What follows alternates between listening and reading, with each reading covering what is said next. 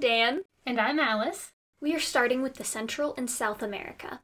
I know there are lots of people who live here, and since we're doing Mayan, Aztec, and Incan stories rather than the more quote unquote modern ones, that might seem odd. However, these were very big empires in these areas, and I believe them to be an important addition to the series, since they are also relatively well known. Even if you don't know their mythologies, you know of them. Not to mention that there are many surviving ancestors to whom these stories are, in some way, part of their identity, no matter, like, their religious beliefs now. I also imagine that they heavily influenced a lot of other cultures in the regions, thusly making sense as to why these should be covered. Oh, certainly. Today, we're going to delve into the creation story of the Mayans. Huzzah! Yeah, so before we go into the story, I'm going to give a bit of basic background on the people from whom this story originates just because it helps give you context. So, the Mayan civilization began as sort of travelers from the Pacific coastal region. They decided to settle in Mesoamerica in around 1800 BCE, and their civilization spread to envelop what is now Honduras, El Salvador, Guatemala, Belize, and the southern part of Mexico. The height of their civilization was about 250 CE, having numerous independent city states. If you want to know why these would all be considered Mayan, still think about how you consider Athens and Sparta both Greek, despite the fact that they are completely different city states themselves.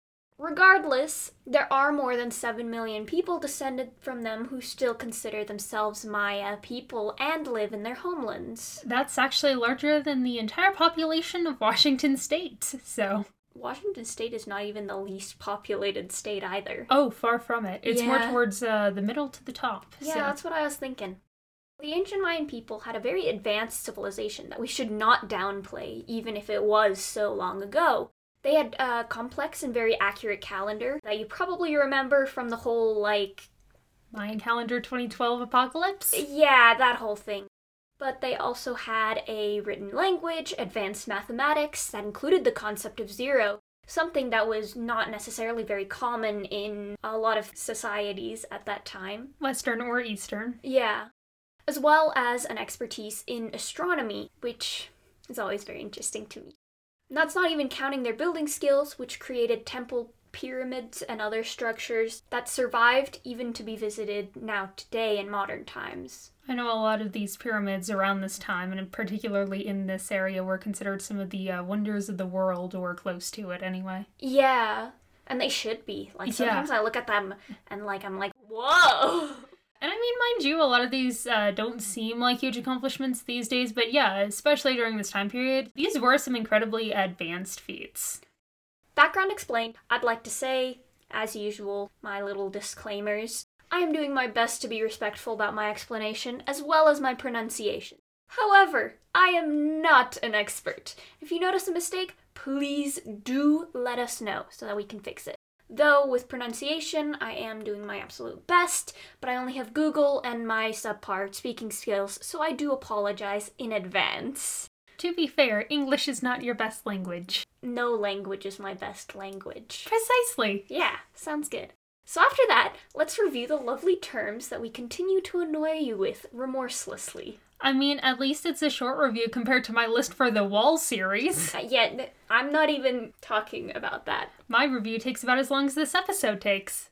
The four terms are separation, succession, mostly of power, descent of male over female, and of course dragon slaying. So, now, without further ado, start the story. So, in the beginning, there was only silence and water. I hate to break in so early. I would like to point out that this is another instance of any, everything beginning with water, which is a common theme that we have seen that isn't part of our four terms. So, Especially throughout North America, I think. Yeah, but also Not other- just, but Yeah, no, but like also just like in Greek, then there's kind of like the idea of watery uh, chaos. That- yeah, that is and- fair. Chaos is chaos. Yeah, and in the Enuma Elish, then the first two gods were saltwater Quite and fair. freshwater. So Quite I think fair. it's just a common thing because water is so important. It's essential to survive. Mm-hmm. So there wasn't land, lights, plants, animals, or people. Just water, silence. However, there were six deities who laid in these waters. I know I'm being a bit nitpicky, but I am just going to point out that six deities are a little more than just silence and water. I don't know if they were immediately spawned with the silence and water or if they spawned at some point, but anyway, there was the framer, the shaper, Tepeu, the Quetzal serpent, Xpiyacoc, and Xmucane. I hope I pronounced all those right. I'm sorry if I didn't. I did my best. I have cut out all the awkward silence and attempts in between. Yeah. They helped another deity, Heart of Sky, also known as Urakanen. That was probably mispronounced because I put way too much emphasis on the R, but that's fine. It's okay. so they helped Heart of Sky create the Earth, and with all of their essence and power together, like all the seven of them, I think, they gave Earth sort of a creative energy. This gave Urakanen a heart, I guess. so That's nice of them. I, yeah, and I think that the Earth was the heart, if I understand correctly, but I'm not totally 100% sure. So, to separate earth and sky, they planted a very tall ceiba tree, which made space for life. And I'd like to take a moment, side note, this is actually similar to the Egyptian creation story as well. And you may not remember that story, but it's fine since I did talk about it like eight years ago by the time this comes out, you know. But in the Egyptian story, there were the two gods who were the embodiments of earth and sky who had to be actively separated to allow for life on earth. There was also actually a uh, Celtic creation story that followed a similar plotline, too. I just didn't really mention it too much in the episode. So, I don't have any theories on the reason. I just thought I'd mention it since I thought it was neat. I'd say likely because layers exist and uh, the sky and the earth look like layers, so. Yeah, they look separate. So the Sila trees grew deep into all nine levels of the Mayan underground, and the trunk was on the surface of the land, of course, and then the branches reached through all 13 levels of the Mayan upper world. This, if I did my math right, makes a total of 23 levels if you include the land surface as a level, which I think it is. So, I can confirm the math. 23. Yeehaw. After planting this tree, other plants were created, then there were animals, but these animals and, of course, plants couldn't speak or worship the gods, and obviously the gods were like, hmm, not ideal. so they decided to make humans from mud. And they didn't have souls, so they were considered bad. So they were actually taken out by a huge flood. Interesting flood mention, since that reminds me of the Christian story though there was only one family saved in that flood story, and also harkening back to being created from dirt or mud. Oh, yeah, no, there's a lot of flood stories. The Babylonians had a flood story where an entire city ended up uh, surviving, and there was also. That's one... better survival rate.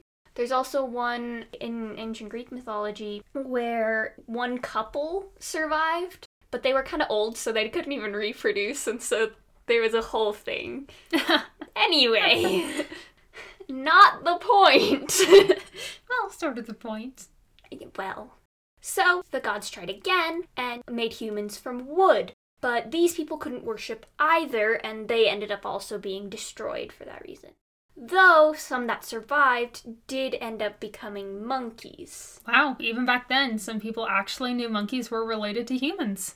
I mean, I think it's kind of obvious. You would think so, and yet here we are today with some people questioning that validity. At this time, there was no sun or moon. One character named Seven Macaw, and I would like to say that seven is spelled like the number, so I'm sure that there's a reason in the mythology, but I don't know this. Seven Macaw claimed to be the sun and moon because of vanity or something, but it wasn't true. And a pair of twins named Hunahpu and Jabalanque defeated the Seven Macaw by killing it. You know. I would expect. yeah, wow. But these twins, their dad had been slain. There is a whole story about it. And so they challenged the underworld deities to a ball game to get him back. And I would like to just take a moment to think about how many different cultures believed in death going like underground and being associated with it. It's probably because of burial, but Yeah, I think they uh, were both mutually from each other. yeah. Anyway, neat. cool. After some trials and this ball game, they did manage to bring their father back, and he became the god of corn. Then the two of them ascended into the sky to become the sun and moon. Should have known the twins were going somewhere. I mean, I I apparently didn't learn from Greek mythology. If they're not twins, they're lovers. This is true. Now, with the sun and moon in the sky, as well as a corn god now, the deities finally made humans out of white corn and yellow corn. So, in theory, we are descendants of the humans that were made from corn. I'd like to say that this is very interesting to me just because it shows really how important corn was to their society that they believed humans to be made out of it. I think it was also an integral part of their uh, barter system as well, though I could be wrong on the specific civilization because it has been at least I believe 10 years. Yeah, I think it was, but I'm not gonna confirm. So, very neat.